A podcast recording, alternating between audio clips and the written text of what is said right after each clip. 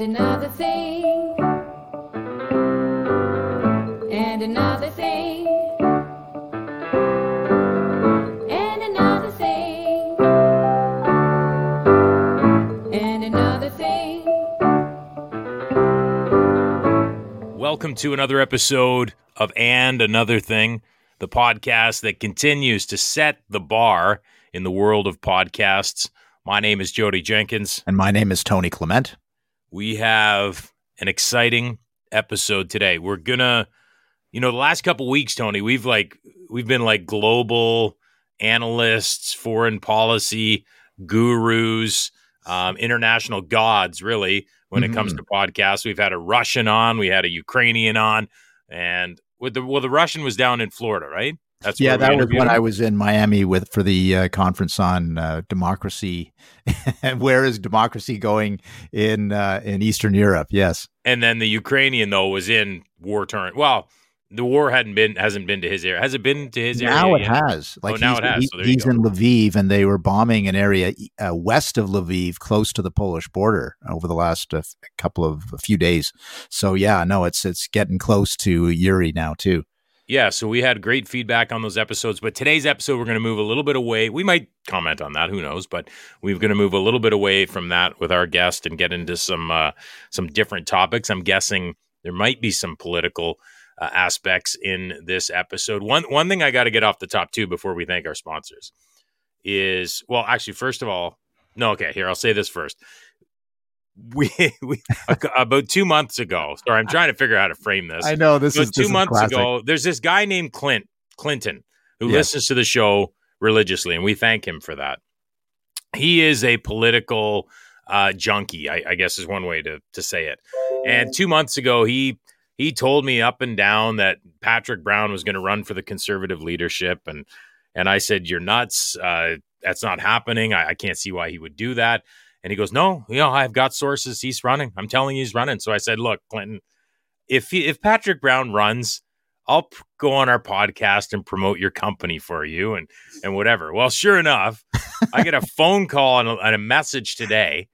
This is like two months after. Yeah, oh, yeah. And a very polite message, Jodie. It's Clinton, as you may recall that you said that if Patrick Brown got in the race, that you would prom- promote my company. So would you please So now we're doing Honor- free honor what you said? So anyway, so he owns a company called Sevaen Sevaen Workwear. I think it's high quality gear made in Canada. Okay. like at- he should actually pay me for this. To be I know. We're doing free here. So you can find it online at sevaengear.com, which is S E V A E N gear.com. And I will say this, Clinton, because I know you're listening. I know you just launched some camouflage looking sweaters. They're very cool. You're sending Tony and I each one. So, I, and I'll get your our sizes to you, but you're sending the sweaters over because, you know, I don't work for free. And Usually I don't even get out of bed for less than 10 grand. So, well, maybe That's we good. should send him a young Tony hoodie as well. oh, sure. We'll trade him a young Tony hoodie. He has to wear it. He has to wear it when he's campaigning for That's Patrick right. Brown, though. Yeah, exactly.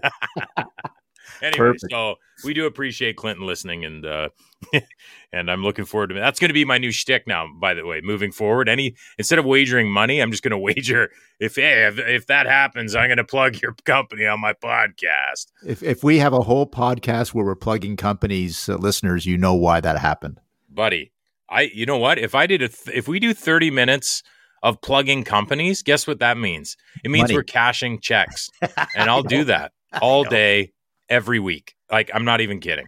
Cuz guess what? Especially the price of gas. How how much does it cost you to fill up your Bentley now? Oh yeah, my Bentley. It was uh, it was tough tough going. It was a buck sixty nine last time I filled it up. I took the McLaren out yesterday, bud. Not cheap. No, Not cheap to fill that sucker up. So, anyway, uh, got to give a shout out to John Mutton and the team at Municipal Solutions, our official presenting sponsor week in and week out. We couldn't do it without them. Municipalsolutions.ca. And Tony, I know you can share a little bit more about them. Yeah, I saw John uh, earlier last week, and I know he's uh, he's doing okay given the family circumstances. Uh, but uh, his company is still very busy uh, with development services and project management. They do bu- development approvals, permit expediting, planning services with municipalities, engineering services, architectural services, uh, minor variances, and land severances. And if you need a building permit, go to municipalsolutions.ca. And then our latest sponsor is the Canada Strong and Free Networking Conference that is coming to you, coming to Ottawa in person, May 5th through the 7th. 2022 at the Shaw Center in Ottawa. Uh, they're going to have some excellent speakers. There's going to be best practices sessions, receptions, a lot more going on. Go to canadastrongandfree.network to find out more.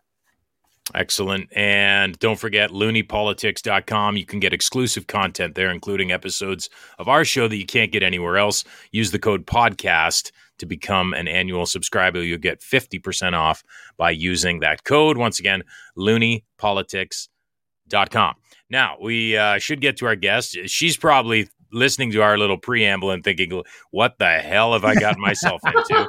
and if she's even still there. Yeah, so, yeah. but I hear her laughing, so that's, That's a a good, good sign. sign. Yeah. So anyway, I'll let you introduce her, Tony. Sure, sure. Well, I want to give an and another thing podcast welcome to Vassy Kapelos. She is a Canadian political journalist. She hosts CBC's Power and Politics, and she was formerly on Global News, and she's done some great work when it comes to political commentary. Welcome, Vassy. Hi. Thanks so much for having me. Oh, it's great to have you on the program. Thanks for doing this. And I know our, our listeners will really want to hear what you have to say. Uh, I guess my first question is you know, I guess we're getting back to normal after this two years of hell with COVID. Is it? Is it back to normal in the newsroom now, or, or are things different or changed forever? Give us your perspective on that, just to start things off. Yeah, it's a good question. I th- I wouldn't say it's back to how things were pre-pandemic. Uh, insofar as there are still people, I think, like in many sort of sectors right now of the economy, still working from home, at least on a part-time basis. Uh, but slowly, like I see a path to normal, insofar as I, you know, people are coming back to the newsroom, um, where people, less people or fewer people are working from home, Mhm. uh, and and I see that number growing. And then even things like last week we did an in studio interview uh, with a bunch of guests, with four guests. We've had ministers come in uh, to the studio, so little things like that. I don't know what you Mhm. guys, but I feel like it's like the little things in life that sort of remind you of what it was like before the pandemic, and just not having to Zoom a guest was such a such a joy. yeah, being able to yeah. see them in the flesh. Um, and so, yeah, it's slowly getting there, but I think like everything else, it's not going to happen overnight just because people kind of their their lifestyle they, they grew a little bit accustomed to the way things were and they reoriented themselves and their kids and everything. And so it's definitely not like all of a sudden everything's normal but i i definitely feel like it's going that way. Yeah, no, it's funny you should mention that because I think my last sort of in studio interview was with CBC talking about SARS and how it compared to COVID. That was back yes in uh, in March of uh, nineteen, well, uh, of uh, twenty twenty, and so yeah, it's kind of i think it yeah, might have been with us we had you on so much then Yeah, kind of like your experience Yeah. that's right. I think I think it may well have been. So, and you've got a new uh, a new uh, baby. Uh, congratulations. So, uh, I, and I hesitate to ask this question because it should be asked of both men and women, but you are a guest. So, uh, balancing parenthood and uh, journalism and broadcasting going okay. A little bit different, I suppose. Yeah, it's different. I take no offense to the question at all, by the way. um, yeah, it's, I mean, I'm pretty, I have two step kids who are a bit older. Uh, so I had a bit of experience with that just because uh, we have them like one week on, one week off, and I really enjoy spending time with them. So I had a, a, a bit of a precursor, but but certainly a baby. And I came back before the full year. Like my baby was uh, just over eight months when I went back to work, and my husband's taking the rest of the leave. Oh, So it's it's yeah, so it's a it's like a bit. I found it a bit challenging because I uh, I liked maternity leave so much more than I ever thought I would. I loved being around him all the time, uh, and I was also really sick during my pregnancy, so I I had the added bonus of being really healthy afterwards and Right. just sort of getting to maximize all, all that family time and uh, and so I, I like missed him a lot when I went back, if that makes sense. And Oh, yeah. and yeah, and and the first few days back, I wasn't back on air yet, and that was really challenging. Like I was consumed with, oh my gosh, did I make a mistake coming back early? But as soon as I started the show again, I found actually I'm really distracted during the day. Like I I, I remembered how much I love the job, and so Mhm. it's a bit uh, more manageable, I would say, from kind of an emotional standpoint. Uh, and and I'm getting used to kind of trying to make them. My dad always says like just make the most of the time that you have. Uh, but ultimately, like I have to work, I have to pay for Right. his school one day and all the things he needs. So I'm I'm pragmatic in that way, but but I am I I, I really was missing him quite a bit when I went. Now, Jodie wanted me to cancel this question because my youngest uh, uh, child is now 24. But Jodie, you have young ones, so you know a little bit about balancing act, right? Oh yeah, I've got three young ones. Oh wow! I've got eight, five, and two. Oh and the two gosh. the two year old is actually still up because she has a nap at daycare, which I should tell them to stop doing that.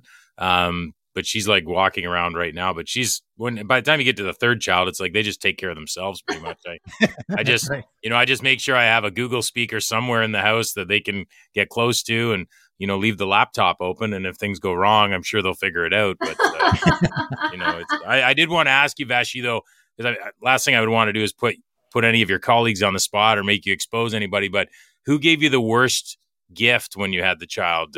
Can you name them? Oh, good question. You know what? I can. This is an easy answer because it comes to mind right away. Because I, so I, my family, we are big CFL fans, and in particular, you'll be shocked to find this out, are actually big Argos fans. Oh, And the executive producer of my show, who's a good friend of mine, she is from Saskatchewan, from Gravelbourg, actually. So she, a- a- if you guys know anything about Saskatchewan, which I'm sure you do, you know that every human that lives there, who lives there, is obsessed with the riders.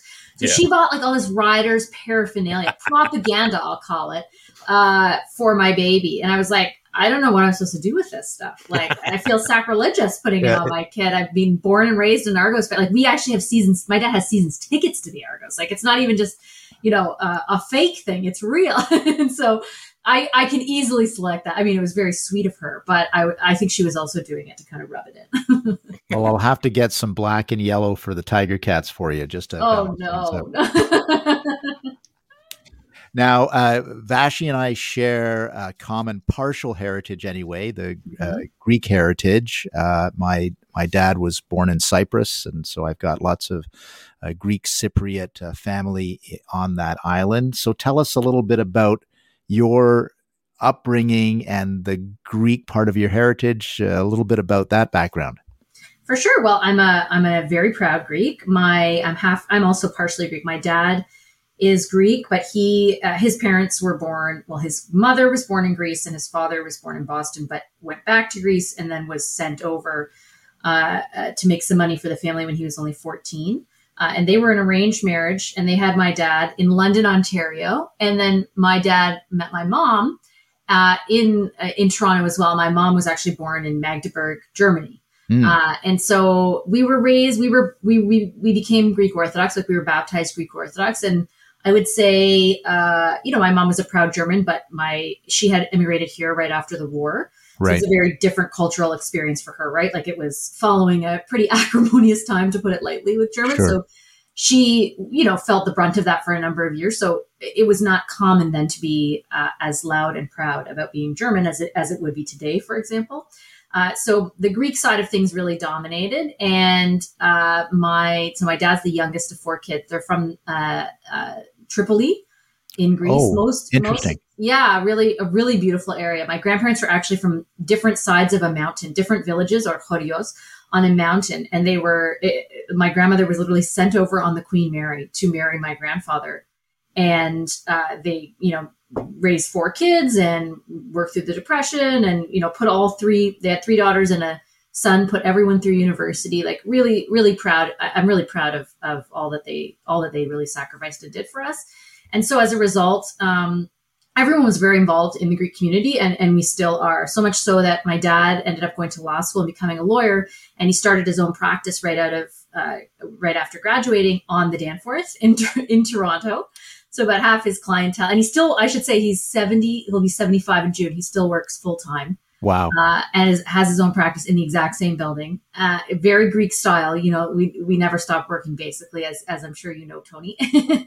and um, and so we just uh, yeah, like I said, we were raised Greek Orthodox. We raised on the Danforth. We lived three minutes away. And it's always been a huge part of who I am. And, and especially, I think, even more so when I left home, like when I started my career, I moved to Swift Current, Saskatchewan. And if you can believe it, there's a Greek community of about 40 people there including a Greek church that the priest comes to once a month. Wow.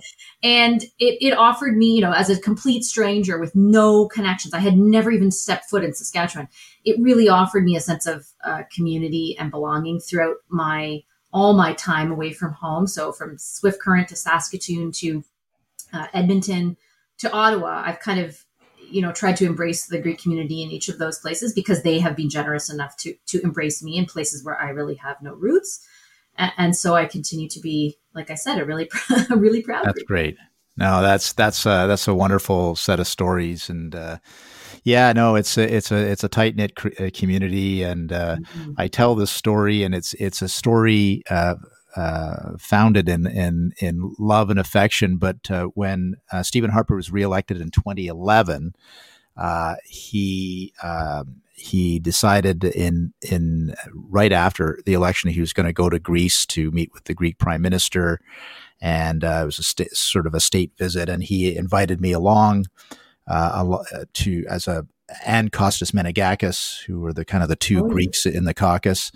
And um, before he went, Dimitri Soudas, who was his communications director at the time, uh, went over beforehand just to arrange things, and they were having discussions with the Greek, uh, the Greek Prime Minister's office, and saying Mr. Harper wants to visit here, Mr. Harper wants to go there.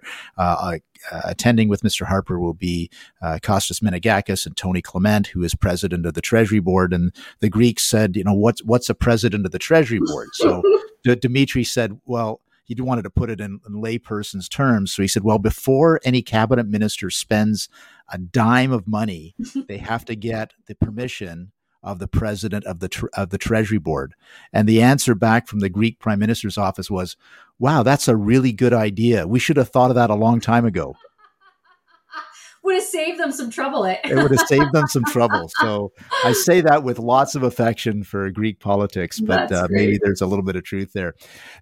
Do have to ask this question. Uh, you know, obviously, it's a very strange time to be in media because obviously, Mhm. uh, you know, it's not only the legacy media, but you've got these new media channels. We're on a podcast, as an example, and there's all the social media stuff that's going on.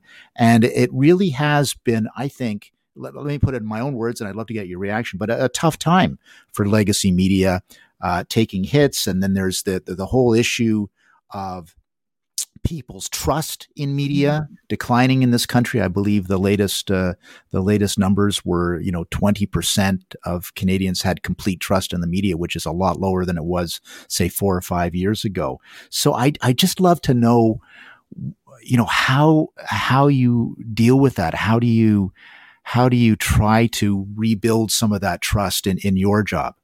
For sure. I, I think it's a really important question to talk about uh, because it is it is real, right? Like there's I, I think I think a lot of people who work in journalism right now are finding it really tough. And I know that it's easy to say, not necessarily easy, but it's you know media is painted as one big conglomerate, and and it, you know there are humans behind that, right? Uh, at the same time, we're fallible. Like we we make mistakes. Uh, we don't always get it right. I certainly, I mean, I'm speaking for myself. I, I have many times in the past.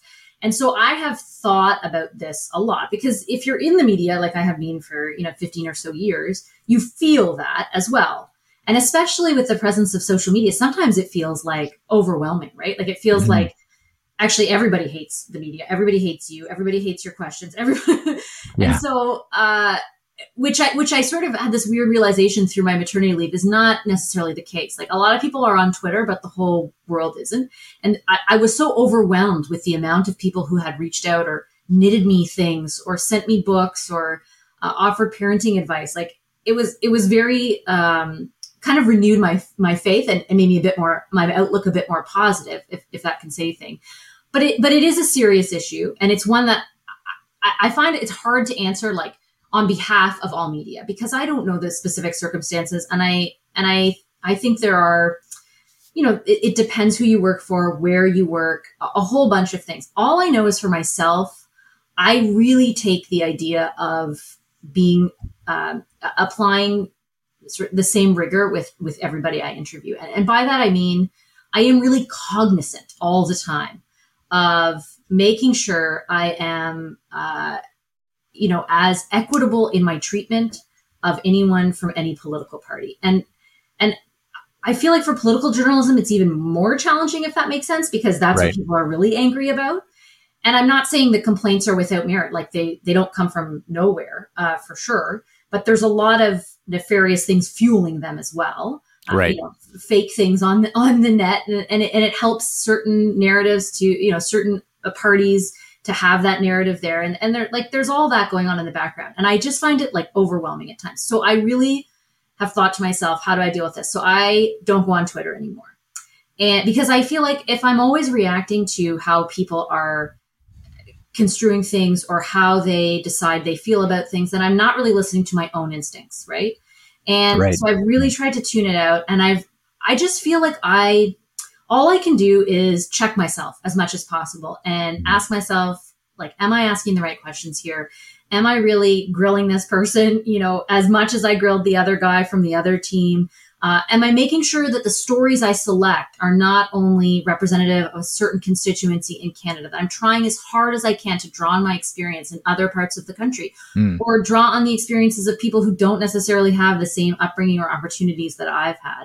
Um, Okay. Am I talking about things that matter to people? Uh, am I getting on guests that are reflective of more than one point of view? Like I, all I can offer is that that stuff consumes me. And as much as people criticize the legacy media, and don't get me wrong, like I said, I do understand the criticism.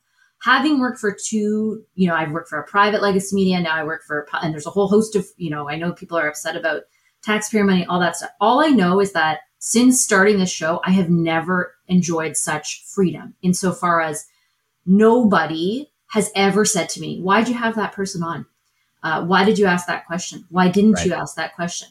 Uh, so I, I have the latitude and I hope, like, I feel like with that comes great responsibility, if that makes sense. Like, I have such Sure. a massive opportunity that I don't want to squander it. And I do feel a heavy responsibility to try my hardest to do, do the most fair and unbiased job I can possibly do. And I want to be able to sleep at night knowing I gave everything to that.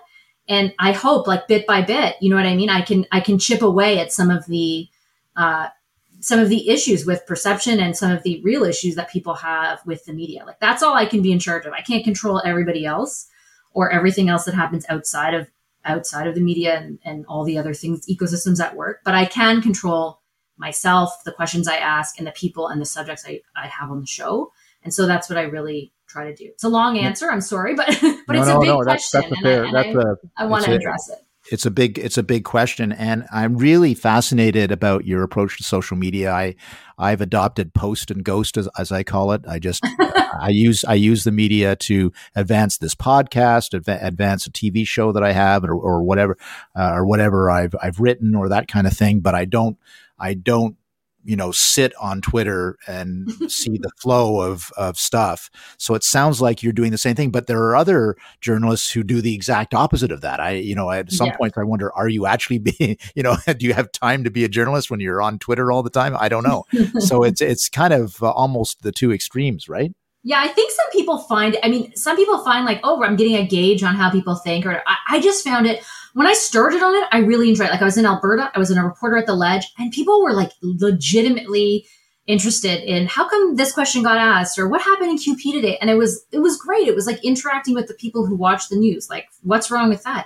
And then it morphed into this like, I, I don't even know how to explain it. And I and I realized when I went on maternity leave, like, oh, I don't have to do this anymore. And I was like, great. And then I didn't miss it for one single second. Right. And so I, I just really thought to myself, I think the only reason I'm on here is because I feel like almost insecure, you know, like I should be because other people are, or what if people don't know what I'm, you know, think, you know, tweeting about or that I don't seem like I'm relevant, but like, who cares? Yeah. you know, yeah. I just want to be good at, at my job. I want to do a fair job. I don't care if I'm relevant in the world of social media. I really don't. I've, I've made that conscious decision. I want to spend more time with my kid rather than on my phone. And that's just it. But if, if it, and I'm lucky to have bosses that support that basically. Sure. Well, that's that's that's good to hear. That's good to hear. I'd love to know. Do you do you interact with uh, aspiring journalists like uh, journalism school students and so on? And if so, what sort of advice do you give them? I have in the past. I haven't for a little while. Mhm. Um, but I, I, they definitely, there are lots of individuals who reach out to me And Right. it's funny because a lot of them reference what we were just talking about. Sort of, uh, how do you deal with everyone who hates you? Yeah. and uh, and a lot of them seem really. I I I think it's a good question because it. I can really tell, and maybe you can too. I, I think a lot of them are kind of like, should I be doing this? Like, it doesn't seem very rewarding anymore. Uh, and so my advice is still, I'm I'm like an optimist by nature. I believe in in in this. I don't feel like I'm doing God's work or anything like that. I'm not one of those people. But I- but I like this job. I think it's an amazing opportunity to have a first row seat to history Mhm. and, to, and especially political journalism. Like accountability is awesome at the end of Mhm. the day, right? Like even look at what's happening in Ukraine. The work of journalists there, like that is that is some important stuff that is Right. worth you know entering into. At the same time, I'm really cognizant. I you know I'm like you have to grow a thick skin. You have to realize your job is not to be liked. And it and, and it sounds easier than it is because we all kind of have this tendency to want to be liked. And it's something you have to shed and you have to be prepared for. You are not there to be liked. You are there to do a job and you have to be able to sleep at night knowing that you're like I said, like you're you're trying your best to do that job, holding true to the values that important to you and to your profession. And not everybody gets that right. I'm sure I don't many times as well. But I, I definitely sort of impart that like don't go in here thinking that you're going to be this popular journalist from like the 1950s. Like that doesn't exist anymore. Right. you got to have a thick skin. Yeah, it's uh, uh, definitely. And uh, uh, what I've noticed is, uh, I mean, I think this is the this is the classic case of uh, one side accusing you of being too close to conservatives, and the other side say, is say, saying you're you're in the pocket of of the left. And so probably a little bit of both. Uh, criticism means you're you're probably on the right track, right? That's what I cho- that's what I choose to tell myself. yeah, that's right. Yeah, Yeah. that's right. yeah. Uh, Jodie Jenkins, do you have any parting uh, words or questions for our guest? No, I think it's been uh, wonderful to hear uh, Vassy talk about uh, her experiences. And, and one thing I will say, I mean, as a broadcaster for 20 plus years and tapping into my skill set there, I've been able to read between the lines from some of your comments. And the answer is yes, we would both be honored to be on the show. Uh, so. well, I've I've drawn on Tony's expertise many times. Now I get to have now I, now I can bring on you as well. we're a tag That's team. I don't know if you've heard, but we're actually going to You be. know, I listened to your open. Now I'm very clear on that. Yeah. we're, we uh yeah we do everything together and uh we're also running for the conservative leadership as a tag team and i should say i should point out that so we announced that a long time ago It was Okay. what weeks ago. happens yeah and then jean and patrick do the same Ugh. thing so How I dare know they? they stole our idea, Vassy. It's, it's really dare quite they? maddening. How dare they? My goodness. Uh, Vassy, it's been great to have you on the program. Uh, we wish you every success. It's a tough job being a journalist these days, but uh, it's great to have your voice out there. Thanks for being on our program. it's my total pleasure. I really appreciate the invitation. Thank you so much. Excellent discussion with Vassy and i didn't say this to her on the show but i her comments about being cognizant of being fair and equitable to everyone certainly comes across i mean Yeah, let's be honest. I mean, I'm not the biggest fan of the CBC. We've talked about it, but I said to you before when she, you mentioned she was coming on, I said like she's probably the only one, and, I, and I'm, I'm sure there's others that do it too, but she is like very clearly down the middle all the time. I find, and even with everyone. So yeah. No, I when you look at the CBC, like like the, it's like anything. You have Vassy Kapelos on one. Uh, you know, there's a bunch of people like Vassy Kapelos, and there's a bunch of people that maybe do uh, maybe are not quite at the pinnacle of what you'd like to see. And and that's probably true of CTV and probably true of global news. It's it's tough sometimes because uh, there's all these uh, different personality types and whatnot. But uh, certainly she's very sincere in what she wants to come across and uh, she uh, she takes her job very seriously. So that's that's wonderful. Yes, and I can you can hear my daughters in the background oh that's your now. daughter. Yeah She's made her way. She wants to sit with me. Yep, you can sit with me. We're going to turn this down though for a second, okay? It is March break after all, so all the kids are uh, home, and I dad's playing. What is that, uh, Mr. Mom? Remember that show with I Michael Keaton? I remember, Remember Mr. Mom? Yeah yeah that's right I always remember that because didn't he dry like the one kid's uh, bottom or With a butt? with a hair dryer The uh, hair dryer in the in the bathroom. yeah, that's right. Yeah, Anyway, okay, Exactly. hold on. So yeah, so that was great, and we're looking forward to uh, some great feedback on that program. And I guess we should probably thank our sponsors and then get yeah. to it. I guess I'll be seeing you this week as well. Is that correct? Yes, we've got a little event going on in Trenton. We'll talk about that maybe next podcast. But uh, again, thanks to Municipal Solutions and municipalsolutions.ca for their their uh, their primary sponsorship, uh, their title sponsorship, and then Canada Strong and Free Networking Conference. Go to canadastrongandfree.network. Find out about that wonderful conference coming up in May. And always don't forget to go to looneypolitics.com where you can become an annual subscriber. Use the code podcast to get 50% off your annual subscription and hear shows uh, like ours that you can't catch anywhere else. And Tony, before I let you go too, when we connect this week, uh, someone just messaged me at an event we're going to, not the big one, but there's an earlier one. Yeah. They want you to bring your guitar because they want to jam. So, really? Yes. True Should I story. bring an electric or, or an Mm. acoustic? Good question. Can you do one of both or I'll try to figure it out. Yeah, I'll bring He's my got, hollow he's body. got quite the setup. He's got all the gear. So, Okay, okay. Well, that, we'll figure it out then. That sounds like fun. all right. Well, we will do this again in seven days. You betcha.